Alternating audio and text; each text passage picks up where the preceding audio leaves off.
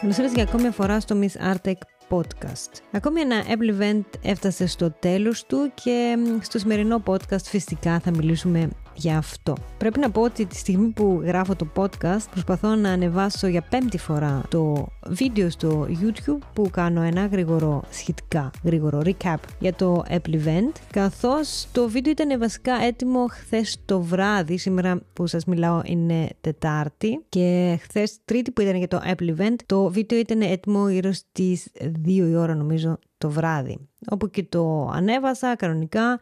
Συνήθως διαρκεί λίγο μέχρι να πάρεις το ok ότι μπορεί να δημοσιευτεί τέλος πάντων. Και έτσι όπως το ανέβασα, πήγα στο κρεβάτι, ξάπλωσα. Μετά από λίγα λεπτά έρθε φυσικά ειδοποίηση ε, για, από την Apple, βασικά από το YouTube, ότι έχω ένα ε, reclaim στο βίντεό μου, γιατί χρησιμοποιώ υλικό το οποίο δεν επιτρέπεται να χρησιμοποιήσω. Φυσικά, για όσους δεν ξέρετε, όταν, ε, βάζεις, όταν παίζεις ένα βίντεο σου βίντεο από κάποιον άλλον, φυσικά θα πρέπει να γράψεις από κάτω την πηγή από που το έχεις. Κάτι που εννοείται ότι και το έκανα και εκτός αυτού δεν είναι η πρώτη φορά που κάνω κάτι τέτοιο, ούτε με υλικό της Apple, αλλά και γενικώς. Όταν στα βίντεο μου, για παράδειγμα, έχω σκηνές από βίντεο από άλλους YouTubers, εννοείται ότι γράφω από που έχω το βίντεο και μερικές φορές μάλιστα βάζω και link από κάτω. Για κάποιο λόγο ήταν κάποια συγκεκριμένα δευτερόλεπτα που το YouTube μου τα έδειχνε ότι δεν επιτρεπόταν να δημοσιευτεί το βίντεο. Φυσικά δύο η ώρα δεν ξανασηκώθηκα για να το κάνω. Το πρωί σήμερα κατά τις 8 λέω ok θα κοιτάξω. Ε,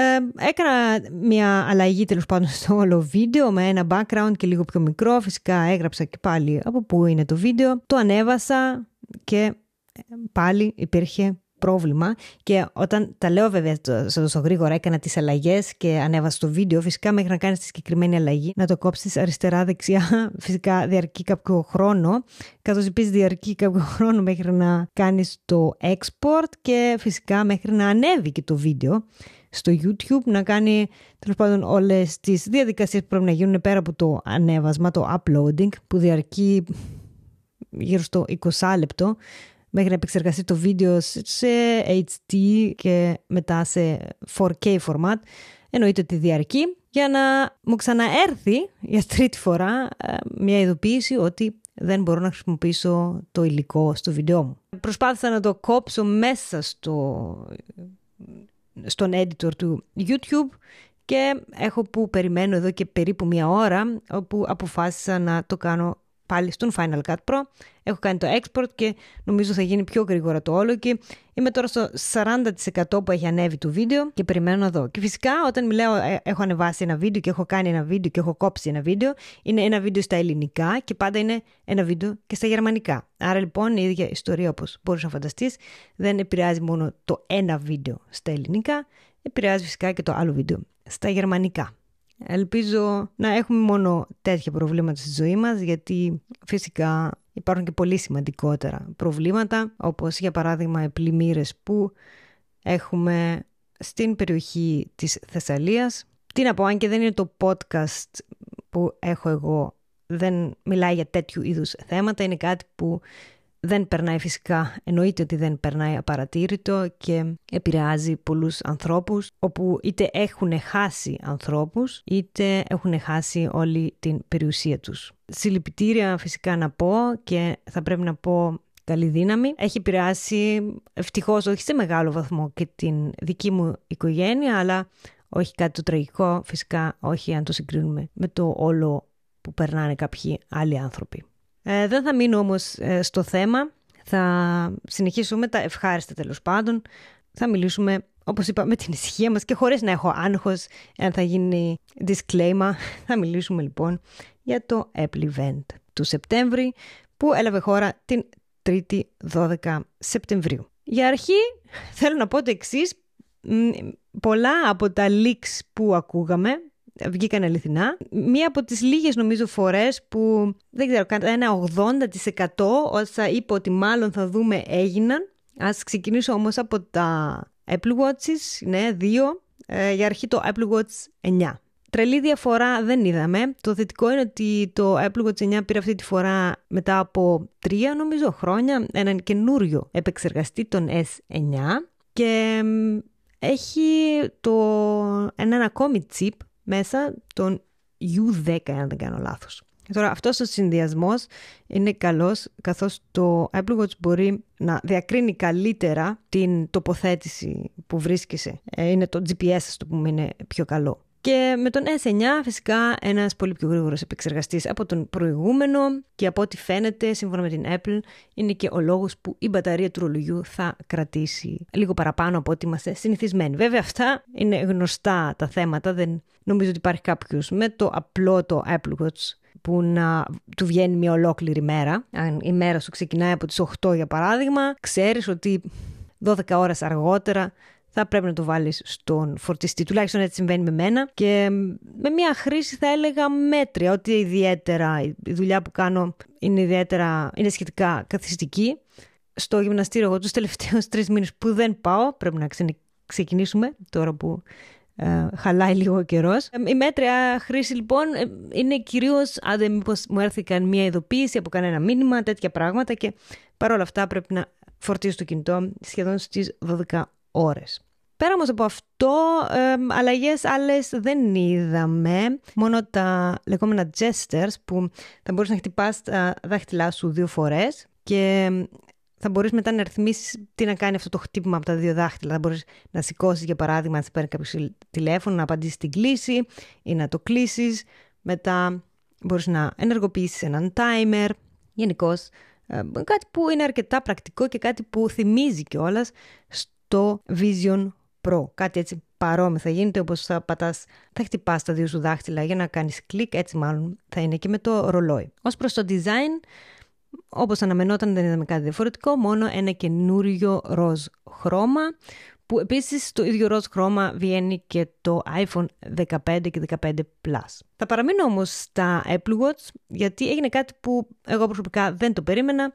Είχαμε ένα Apple Watch Ultra 2. Και με χαροποίησε, με χαροποίησε όχι ότι δεν θα πάω να το πάρω, μάλλον με χαροποίησε γιατί μπορεί να πάω να πάρω το προηγούμενο μοντέλο, καθώς δεν νομίζω ότι θα χάσω κάτι. Οι διαφορές είναι αρκετά μικρές. Επίσης έχει όλους τους καινούριους τσίπ τέλος πάντων και είναι πιο γρήγορο και πιο συγκεκριμένο τέλος πάντων. Μπορεί να σου δείξει καλύτερα την τοποθέτηση. Αλλά κατά τα άλλα δεν νομίζω ότι χάνεις κάτι αν πάρεις το προηγούμενο μοντέλο αντί για το νέο. Και Α, ναι, μη, το ξέχασα. Μια διαφορά που έχουμε είναι τα nits των ρολογιών, όπου το απλό το Apple Watch, το Apple Watch 9 τέλος πάντων, φτάνει μέχρι τα 200 nits, δύο φορές δηλαδή πιο φωτεινό από ότι τα προηγούμενα μοντέλα που έφταναν μέχρι τα 100 nits. Και το Apple Watch Ultra φτάνει μέχρι και τα 700 nits, αν δεν κάνω λάθος. Κάτι άλλο τώρα για αυτή τη gesture που κάνεις με το Apple Watch είναι ότι ναι μεν εντάξει το περάω λίγο στα γρήγορα αλλά στην ουσία άμα το σκεφτείς αν κάποιος δεν μπορεί να χρησιμοποιήσει το δεύτερο του χέρι είτε επειδή μπορεί να το έσπασε είτε επειδή μπορεί να μην έχει ένα δεύτερο χέρι δεν μπορούσε μέχρι στιγμής να χρησιμοποιήσει και το Apple Watch. Αν και όπως είπα αυτές τις gestures τις είχαμε ήδη θα μπορούσε να χρησιμοποιήσει το Apple Watch, αλλά μάλλον δεν ήξερε ότι θα μπορούσε να το χρησιμοποιήσει. Αυτό που θέλω να πω είναι ότι κάνουν το προμόταραν τώρα έξτρα μεν, αλλά είναι κάτι πολύ θετικό και αν σκεφτούμε τώρα σε συνδυασμό με το καινούργιο software που θα βγει σε λίγες ημέρες για τα iPhone που μπορεί να καταγράψει τη φωνή σου και υπάρχουν τέλος πάντων ασθένειες που γνωρίζεις ότι θα χάσεις τη φωνή σου και έτσι μπορείς να γράψεις κάτι στο iPhone και μετά το iPhone θα αναπαράγει αυτά που έχεις γράψει με τη δική σου τη φωνή. Και το ένα θέμα που έχει η Apple ήταν πάντα αυτό με τα δεδομένα τέλος πάντων, ότι δεν τα δίνουν παρά έξω, ότι, ότι καταγράφεις, μένεις στο κινητό σου και δεν τα μοιράζονται με τρίτους. Το άλλο θέμα που έχουν τον τελευταίο καιρό είναι το όλο θέμα το κλιματολογικό τέλος πάντων και με το περιβάλλον. Και τα τελευταία χρόνια κάτι που ξεκίνησε αν δεν κάνω λάθος κυρίως με το Apple Watch βλέπουμε μια τάση προς το να προμοτάρουν λίγο τα εργαλεία που μας δίνονται με το Apple Watch ή με το iPhone, βασικά Apple Watch σε συνεργασία μάλλον με το iPhone, που είναι πολύ θετικά. Γιατί, OK, okay, ναι μεν είναι αν θέλεις marketing και έτσι όπως ξεκίνησε το Apple Event, κλασικά ξεκινάει πάντα με τέτοιες ιστορίες από ανθρώπους που είχαν ατυχήματα, από ανθρώπους που είχαν προβλήματα με την καρδιά τους και ευτυχώς που φορούσαν ένα Apple Watch και μπόρεσαν να σωθούν. Τα βλέπουμε άντε λίγο έτσι, άντε μωρέ εντάξει και marketing, αλλά οι ιστορίες που δείχνει στα event η Apple δεν είναι ούτε οι μισές από τις πραγματικές ιστορίες. Και έχω ακούσει, τουλάχιστον εδώ πέρα στη Γερμανία, σε άλλα podcast που ακούω τέλος πάντων, ε, και από ανθρώπους που δουλεύουν στον τομέα της υγείας, που δουλεύουν τέλος πάντων στο ΕΚΑΒ, στις πρώτες βοήθειες, όπου πραγματικά έχουν πάρει σήμα από Apple Watch και πήγαν να βοηθήσουν ανθρώπους που μάλιστα θυμάμαι ένα χαρακτηριστικό, επιτρέψτε μου να περιγράψω λίγο την ιστορία, λέει, άλλος, είχαν πάρει κλίση, δούλευε, δούλευε στην έκτακτη ανάγκη τέλος πάντων και τους ήρθε ειδοποίηση ότι υπήρχε ένα τροχαίο και όταν έφτασαν εκεί, λέει, αν δεν μας είχε δώσει το ρολόι το συγκεκριμένο σημείο που είχε γίνει το ατύχημα, λέει δεν έβρισκε στο αυτοκίνητο. Λέει γιατί πήγαμε εκεί και τα αυτοκίνητα κυκλοφορούσαν κανονικά. Δηλαδή ήταν σε τέτοιο σημείο που δεν τους έβρισκες, δεν το έβλεπε δηλαδή. Και αν τώρα ένας από τους ανθρώπους που ήταν μέσα στο αυτοκίνητο δεν είχε το ρολόι, δεν θυμάμαι τώρα αν ήταν για το ρολόι ή από το iPhone, γιατί μπορείς να το κάνεις ε, αυτή την αναγνώριση ατυχήματος τέλος πάντων την έχει και το iPhone, δεν θυμάμαι ποιο ακριβώς από τα δύο ήταν τώρα. Αλλά εάν δεν υπήρχε αυτή η τεχνολογία, αυτή η δυνατότητα, η δυνατότητα τέλος πάντων, δεν θα τους βρίσκανε ποτέ. θα τους βρίσκανε πολύ αργά. Και αυτό που θέλω να πω είναι ότι ακόμη και ένας θα μπορούσε να σωθεί σε, μια, σε ένα ατύχημα, νομίζω είναι κάτι πολύ σημαντικό και δυστυχώς στην καθημερινότητά μας το αμελούμε λίγο. Και είναι όμως κάτι πιστεύω πολύ σημαντικό και πολύ καλό. Και μερικές φορές σκέφτομαι ότι ευτυχώς που έχει φτάσει η τεχνολογία τέλος πάντων σε ένα τέτοιο επίπεδο που επειδή έχεις φοράς ένα ρολόι ή φοράς ή κρατάς τέλος πάντων ένα κινητό στην τσέπη σου να μπορείς να σωθείς σε τέτοιες καταστάσεις. Τώρα, αυτό είναι το ένα. Το άλλο είναι όπως είπα ότι πάνε λίγο προς την κατεύθυνση τι θα συμβεί εάν ξαφνικά έχεις μία αναπηρία. Όπως είπα, το αυτό με τη φωνή, το άλλο τώρα με τις τσέρστερς στο ρολόι και είναι πράγματα που οι περισσότεροι από εμάς συνήθως δεν τα σκεφτόμαστε αλλά μπορούν να βοηθήσουν πάρα πολλούς ανθρώπους να χρησιμοποιήσουν παρά την αναπηρία τους την τεχνολογία. Ναι, συγκεκριμένο βίντεο τώρα μάλλον θα κάνω όσον αφορά τα Apple Watches. Θα δω ίσως καταφέρω να πάρω και κάποιο από τα καινούργια μοντέλα. Θα δούμε. Γι' αυτό φυσικά εδώ τώρα να θυμίζω ότι μπορείς να ακούσεις το podcast σε όλους τους παρόχους podcast όπως Apple Podcast, Spotify, Google Podcast και άλλα διάφορα. Samsung Podcast, το είδα στα Analytics πριν από λίγο καιρό, δεν ήξερα ότι υπήρχε Samsung Podcast. Χαιρετίσματα λοιπόν στον ακροατή από το Samsung Podcast και φυσικά στο κανάλι μου στο YouTube ανεβάζω και εκεί το Miss Attic Podcast, αλλά εκεί ανεβάζω και άλλα βίντεο τα οποία έχουν να κάνουν με την τεχνολογία, κυρίως με την Apple, αλλά και με την φωτογραφία κατά καιρούς πρέπει να πω και γενικώ με θέματα τεχνολογίας καθώς συνήθως λέμε στο, ακούω πολλούς που λένε το, στο YouTube πρέπει να βρεις μια κατάταξη, ένα, ένα μέρος τέλος πάντων, ένα θέμα να έχεις ε, και έτσι μαζεύεις πιο πολλούς ακροατές. Ίσως και αυτό είναι ο λόγος που δεν έχω τόσους ε, πολλούς συνδρομητές τέλος πάντων, αλλά η τεχνολογία για μένα είναι ένα πολύ μεγάλο θέμα και είναι ένα θέμα για το οποίο θα μπορούσα να μιλάω ώρες ατελείωτες. Και φυσικά εδώ τεχνολογία είναι ένα καινούριο Apple Watch, τεχνολογία είναι ένα καινούριο iPhone, τεχνολογία είναι όμως και μια καινούρια κάμερα για παράδειγμα. Έτσι λίγο δυσκολεύομαι να βρω τις διαφορές ανάμεσα στα θέματα και ούτως ή άλλως έχω αποφασίσει ότι θα κάνω βίντεο για πράγματα που μου αρέσουν να κάνω και νομίζω αυτό είναι που στην τελική μετράει. Ξέρω ότι δεν πρόκειται να κερδίσω χρήματα από το YouTube, αλλά είναι κάτι που το χρησιμοποιώ, θα λέγαμε, σαν ε, ψυχοθεραπεία. OK, okay, νομίζω σας έχω κουράσει αρκετά σήμερα με τα δικά μου θέματα, δεν ξέρω γιατί. Η αλήθεια είναι ότι με εκνευρίζει πολύ το γεγονός ότι το βίντεο δεν έχει ανέβει φυσικά ακόμη και είναι κάτι που ναι μεν χόμπι και ναι μεν μου αρέσει να τα κάνω όλα αυτά, αλλά είναι λίγο εκνευριστικό όταν έχεις καταβάλει μια προσπάθεια τέλος πάντων και καταλήγει να κολλάει σε μικρές λεπτομέρειες, ας πούμε για τέσσερα δευτερόλεπτα ενός κλιπ. OK, okay, ας προχωρήσουμε όμως τώρα παρακάτω στο καινούριο iPhone, iPhone 15 και 15 Plus. Και πρέπει να πω ότι εάν σκέφτεσαι να πάρεις το Pro ή να πάρεις το απλό το iPhone, OK, okay, κάνω λίγο spoiler για το Pro τώρα. Νομίζω φέτος είναι μία από τις λίγες χρονιές, αν όχι μόνη χρονιά, που αν δεν πάρεις το Pro δεν νομίζω ότι χάνεις και κάτι. Ε, θα τα πούμε βέβαια πιο συγκεκριμένα, αλλά φέτος η, το update που έχει το 15 είναι αρκετά καλό. Λοιπόν, ας ξεκινήσουμε όμως τι είναι αυτό το αρκετά καλό που λέω. Για αρχή, Dynamic Island. Αντί για την Nudge, πλέον όλα τα iPhones έχουν το Dynamic Island, η οποία δεν είναι μόνο απλά, ας το πω έτσι, μία Nudge που πιάνει χώρο στο πάνω μέρος του κινητού γιατί κάπου χρειάζεται να μπει και η front camera, αλλά είναι δυναμική, δηλαδή dynamic, γι' αυτό λέγεται και Dynamic Island και καλά ε, μπορείς να διαδράσεις ή μάλλον κάποιες εφαρμογές μπορούν να διαδράσουν με την συγκεκριμένη τύπου nudge.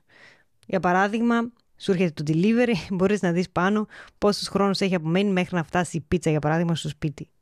Ναι, και πάλι πεινάω. Δεν νομίζω ότι σταματάει ποτέ, ακόμη και όταν κάνω podcast. Λοιπόν, επίσης μπορείς να δεις το match, παίζει ξέρω εγώ, ο Παναθηναϊκός Ολυμπιακός, μπορείς να δεις πόσο είναι το σκορ. Τέτοια πράγματα είναι μια διαδραστική nuts και προσπαθούν, προσπάθησαν δηλαδή από πέρυσι να εκμεταλλευτούν τον χώρο στο πάνω μέρος του κινητού, κάτι που πλέον όπως είπα το έχουν και τα απλά iPhones πλέον. Μετά οι κάμερες, οι οποίες είναι και αυτές οι κάμερες από το προηγούμενο iPhone Pro, από το 14 και μάλιστα φέτος έχουμε το εξής καλό, μπορείς αν παράδειγμα βγάλεις μια φωτογραφία που δεν είναι σε portrait mode, μπορείς αργότερα να το επεξεργαστείς και να το κάνεις λες και έβγαλες φωτογραφία σε portrait mode. Δηλαδή είναι, βγαίνει, μπορείς να αλλάξεις μετά το focus και τη θολούρα τέλος πάντων που μπορεί να γίνεται στο άλλο κομμάτι του, της φωτογραφίας. Είναι κάτι που είχαμε το cinematic mode που ξεκίνησε από το iPhone 13 αν δεν κάνω λάθος. Έτσι πλέον κάτι τέτοιο μπορούμε να κάνουμε πλέον και με τις φωτογραφίες μας. Γενικώς το 15 και 15 Plus είναι λες και παίρνεις το 14 Pro για να το πω χοντρά. Φυσικά ε, η display, τα, το Pro Motion που έχει, δηλαδή τα πιο γρήγορα Hertz που έχουμε στα Pro μοντέλα, δεν τα έχουμε τουλάχιστον ακόμα στα απλά μοντέλα και αυτή είναι η κύρια θα έλεγα τώρα εγώ διαφορά. Κάτι άλλο ωραίο τώρα είναι ότι οι μπαταρίες φέτος είναι πιο μεγάλες από ό,τι λέει η Apple και είναι κάτι που φαντάζομαι ήταν απαραίτητο με τη λογισμική επεξεργασία τέλος πάντων που γίνεται στο κινητό. Η μπαταρία ε, θα πρέπει να κρατήσει περισσότερο και ευτυχώς όμως δεν έχει επηρεάσει το πάχος των κινητών. Τα βασικά μοντέλα έχουν ε, τις ίδιες διαστάσεις όπως και τα περσινά μοντέλα και κατά τα άλλα ένα πολύ καλό update. Τώρα, πριν πάω στις κάμερες, γιατί είναι σχετικά μεγάλο το θέμα, θα μιλήσω για τα χρώματα, όπου τα νέα iPhones, τα iPhones 15 και 15 Pro, βγαίνουν στο κλασικό ανθρακί, θα το πω τώρα εγώ, midnight χρώμα, το λέει Apple, και στο Starlight, ή στο λευκό. Και μετά έχουμε ένα ωραίο θαλασσί, ανοιχτό θαλασσί, ένα ανοιχτό κίτρινο, όχι τόσο έντονο, είναι πιο πάλτα χρώματα φέτος και ένα ροζ, όπως ήδη είπα, το οποίο από ό,τι φαίνεται, από ό,τι έχω δει και σε άλλα βίντεο τέλος πάντων που είχαν hands-on ή άμα μπεις και στην ιστοσελίδα της Apple θα δεις είναι το ίδιο ροζ χρώμα, το ίδιο pink τέλος πάντων, με το Apple Watch. Τώρα, ας περάσουμε στο θέμα που και τους περισσότερους φυσικά, τις κάμερες. Δεν θέλω να γίνω ιδιαίτερα τεχνητή, γιατί είναι ένα θέμα που μερικοί βαριούνται λίγο να ακούσουν όλες τις πληροφορίες, το καταλαβαίνω, Μπορούσα να μου πεις αν θέλω να δω τις πληροφορίες για τα τεχνικά χαρακτηριστικά. Μπορώ να μπω και στην Apple να δω ε, εκεί όλες τις πληροφορίες. Συμφωνώ. Θα τα πω μόνο στα γρήγορα και θα πω μόνο τα βασικά. Όπως είπα, πολλές ομοιότητες με το iPhone 14 Pro, έτσι έχουμε και στις κάμερες την, τον ίδιο 48 MP σένσορα που είχαμε και στο iPhone 14, έχουμε τώρα και στο iPhone 15. Συγγνώμη, στο 14 Pro έχουμε και στο iPhone 15 τώρα. Ε, η ιδιαιτερότητα τώρα εδώ και η διαφορά στο σύστημα των καμερών είναι ότι ναι μεν τα απλά iPhones δεν έχουν τρεις κάμερες όπως είχαν τα 14 Pro ή όλα τα Pro βασικά, έχουν, εξακολουθούν να έχουν ένα σύστημα δύο καμερών. Παρ' όλα αυτά, φέτος μπορούμε να κάνουμε το εξής, μπορούμε να κάνουμε μέχρι και δύο φορές zoom, αλλά η ποιότητα της φωτογραφίας, της ανάλυσης, είναι λες και είναι δύο φορές οπτικό zoom. Και σε συγκεκριμένη τώρα περίπτωση η ανάλυση είναι τόσο καλή που το digital zoom γίνεται στην ουσία είναι σαν οπτικό zoom τόσο καλό είναι. Φυσικά για όλα αυτά πώς θα είναι η κάμερα, πώς θα είναι οι φωτογραφίες που θα βγάλουμε ή τα βίντεος που θα βγουν με τα καινούρια iPhones θα δούμε τα πρώτα δείγματα όταν φτάσουν τα πρώτα iPhones. εγώ προσωπικά, για να είμαι ειλικρινής, δεν χρειάζομαι ένα iPhone. Ε, σκέφτομαι μήπως να πάρω μόνο βασικά για τα review, αλλά θα δούμε, καθώς δεν είναι και ιδιαίτερα φθηνά φυσικά. αν και οι τιμές τουλάχιστον στην ε, Γερμανία έχουν πέσει ελαφρώς βέβαια, μην φανταστείτε κάτι τρελό, σε σχέση με τα προηγούμενα μοντέλα και έχουμε τα iPhone 15 να ξεκινάνε στα 949 ευρώ και τα iPhone 15 Plus να ξεκινάνε στα 1099 ευρώ. Ε, όπως είπα, ελαφρώς ε, πιο φθηνά. Από πέρυσι δεν θυμάμαι ακριβώς πόσο κόστιζαν τα μοντέλα πέρυσι, πέρυσι, ναι, πριν πριν από λίγες μέρες, αλλά νομίζω η διαφορά είναι γύρω στο 50, όχι κάτι τρελό. Τώρα, όσον αφορά τον χώρο αποθήκευσης, έχουμε όπως και πριν 128 GB, 256 GB ή 512 GB μπορείς να επιλέξεις.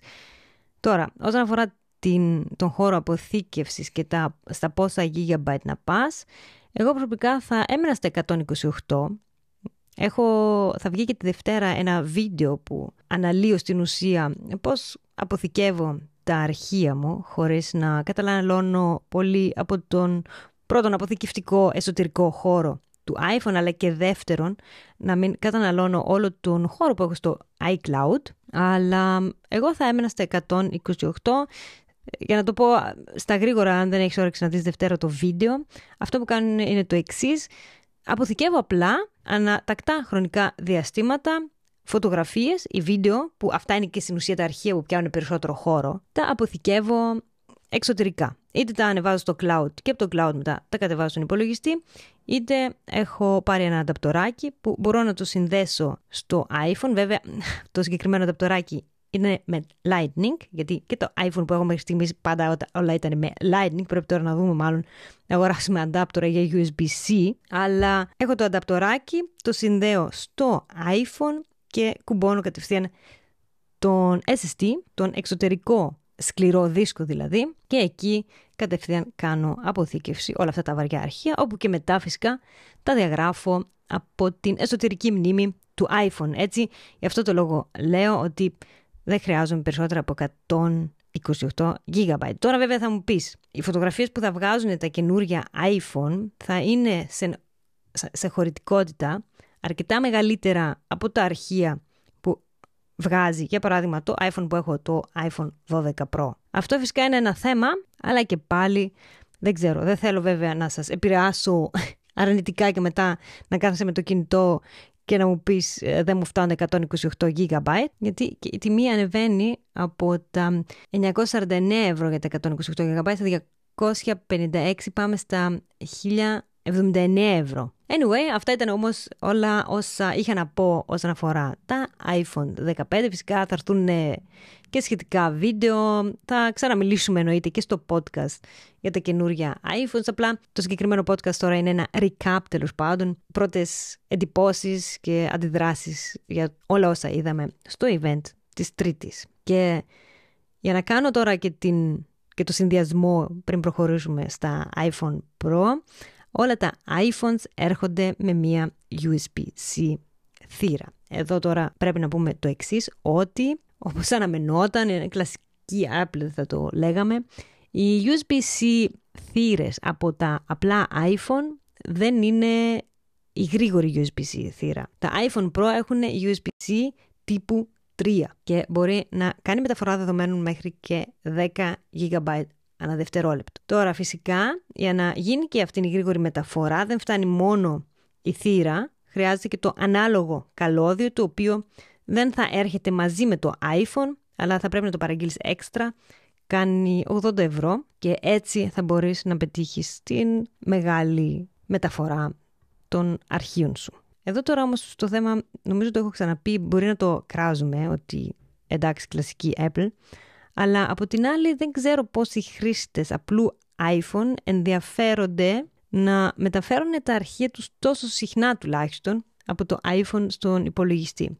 Γιατί άμα είσαι, ας το πω τώρα, Pro και τραβάς συχνά βίντεο ή φωτογραφίες τις οποίες μετά θέλεις να επεξεργαστείς στο, στον υπολογιστή, είναι κάτι που το κάνεις πιο συχνά. Ένας τώρα μη Pro user μπορεί να κάνει μια μεταφορά τέλος πάντων αρχείων αραιά και πού. Δεν νομίζω ότι είναι κάτι που θα επηρεάζει τόσο την καθημερινότητά. Γι' αυτό το λόγο, OK, okay, δεν νομίζω ότι είναι και τόσο τραγικό τέλος πάντων. Ας πάμε τώρα λοιπόν στις κάμερες των Pro μοντέλων, όπου οι κάμερες είναι ίδιες, αλλά υπάρχει εξής διαφορά. Ο τηλεφακός από το iPhone Pro Max επιτρέπει μέχρι και 5 φορές οπτικό zoom.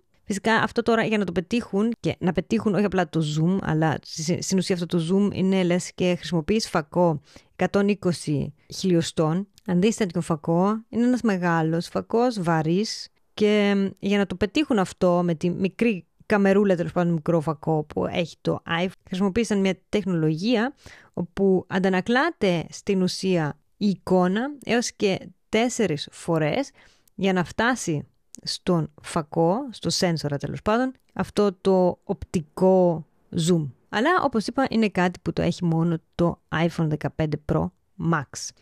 Τώρα, όσον αφορά τις υπόλοιπες κάμερες, η main κάμερα, η βασική τέλος πάντων κάμερα, είναι 48 MP και φέτος έχουμε την εξής ιδιαιτερότητα και μπορείς να αλλάξεις το zoom του φακού και να το πας από 24 σε 28 ή και σε 35, είναι λες και χρησιμοποιείς δηλαδή φακό τέτοιων χιλιοστών. Και φέτος έχουμε ένα f1,78 δηλαδή επιτρέπει στο σένσορα να μπει περισσότερο φως μέσα και φυσικά περισσότερο φως πιο καλές βγαίνουν οι φωτογραφίες ειδικά σε low light καταστάσεις, τη νύχτα, σε ένα σκοτεινό τέλος πάντων δωμάτιο. Και η ultra wide τώρα κάμερα είναι στα 13 χιλιοστά, ένας 12 MP φακός όπου μπορείς να τραβήξεις και μάκρο φωτογραφίες. Γενικώς φέτος η κάμερα των iPhone 15 Pro και κυρίως το 15 Pro Max έχει μια γκάμα που φτάνει, μπορούμε να πούμε από μάκρο, στα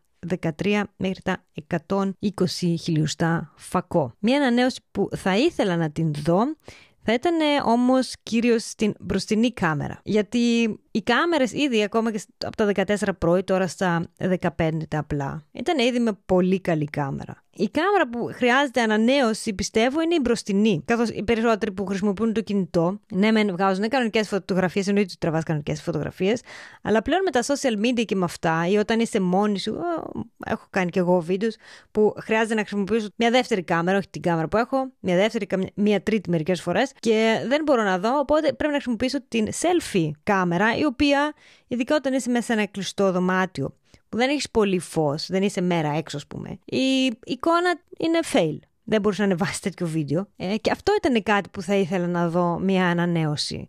Αλλά δυστυχώς την ανανέωση δεν την είδα. Άλλη ανανέωση που είδα όμως και μου άρεσε είναι ότι πλέον μπορείς να τραβήξεις βίντεο σε log format. Για όσοι δεν γνωρίζετε, το log format είναι για το βίντεο ότι είναι το raw format της φωτογραφίας. Δηλαδή, τραβάς ένα βίντεο ή τραβάς μια φωτογραφία και τα χρώματα στην αρχή μεν, ναι μεν φαίνονται flat, και άχρωμα, αλλά όταν πας μετά να τα επεξεργαστείς, οι πληροφορίες που έχει μέσα το αρχείο είναι πολύ περισσότερες και έτσι μπορεί να, μετά την επεξεργασία, να δώσεις στην εικόνα σου πολύ πιο όμορφα χρώματα.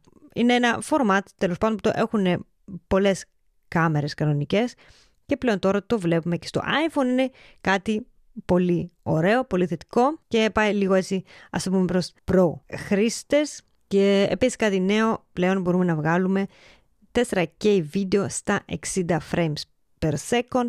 Και αυτό είναι επίσης κάτι πολύ θετικό κυρίως εάν έχεις σκοπό το υλικό σου να το επεξεργαστείς σε, σαν slow motion βίντεο μετά. Ωραία, δεν θέλω, είπα και στην αρχή δεν θέλω να γίνω ιδιαίτερα τεχνική, δεν τα κατάφερα.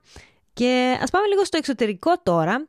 Μια αλλαγή που είδαμε πέρα από το τιτάνιο ναι, είναι το power button. Ε, δηλαδή το κουμπί της σίγασης πλέον έχει αλλάξει και δεν είναι αυτό το που μπορούσε να το πας προς τα πάνω ή προς τα κάτω και έμπαινε το κινητό στο θόρυβο ή στο δυνατό αλλά πλέον το κουμπί αυτό έχει αντικατασταθεί από ένα ενιαίο θα το πω εγώ θα το περιγράψω κουμπί σαν το power button που έχει και το Apple Watch Ultra έτσι είναι τώρα και αυτό.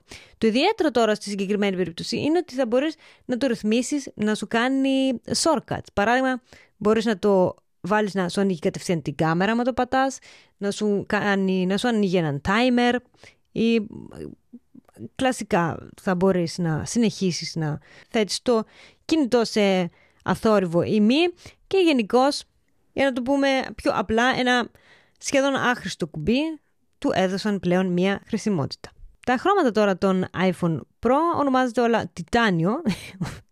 Είναι μαύρο τιτάνιο, άσπρο τιτάνιο ή ασημένιο τιτάνιο, φυσικό τιτάνιο, είναι δηλαδή λίγο πιο γκρι ή κάτι ανάμεσα από το μαύρο iPhone, το ανθρακί τέλος πάντων και το, και το λευκό ή ασημένιο, το πούμε. Ε, μου θυμίζει λίγο πιο πολύ Starlight. Α, δεν το έχω δει βέβαια από κοντά. Αλλά τουλάχιστον από τις φωτογραφίες στο online shop της ε, Apple. Και ένα μπλε χρώμα που είναι νομίζω το αγαπημένο μου χρώμα.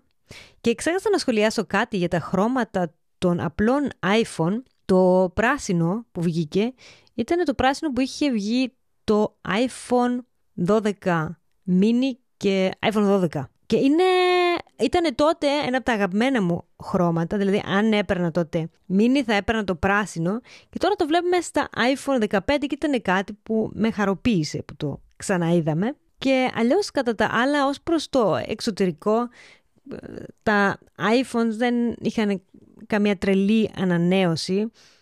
Μια μικρή διαφορά βλέπουμε στα Pro από τα προηγούμενα μοντέλα. Έχουν γίνει λίγο πιο λεπτά στα πλαϊνά τους και έτσι σου δίνεται η αίσθηση ότι η οθόνη πλέον δεν έχει τόσο πολύ, δεν απέχει τόσο πολύ από την περιφέρεια. Τουλάχιστον έτσι τον περιέγραψαν κάποιοι YouTubers τέλος πάντων που έπιασαν ήδη τα κινητά στα χέρια τους.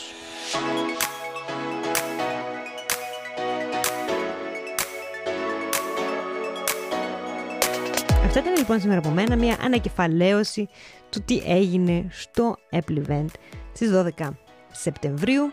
Όπως ήδη είπα, θα ακολουθήσουν οι podcast που θα δούμε λίγο πιο αναλυτικά όλα τα θέματα. Ευτυχώς Apple Watch και iPhone έρχονται σε μία εβδομάδα στην ουσία και σίγουρα θα υπάρξει ο ένας ή ο άλλος YouTuber που θα κάνει τις review του πιο γρήγορα από ό,τι οι υπόλοιποι και έτσι θα μπορέσουμε να έχουμε λίγο πιο πολλές πληροφορίες σχετικά σύντομα. Να περνάτε λοιπόν όλοι καλά, μείνετε υγιείς και θα τα ξαναπούμε σύντομα. Ciao!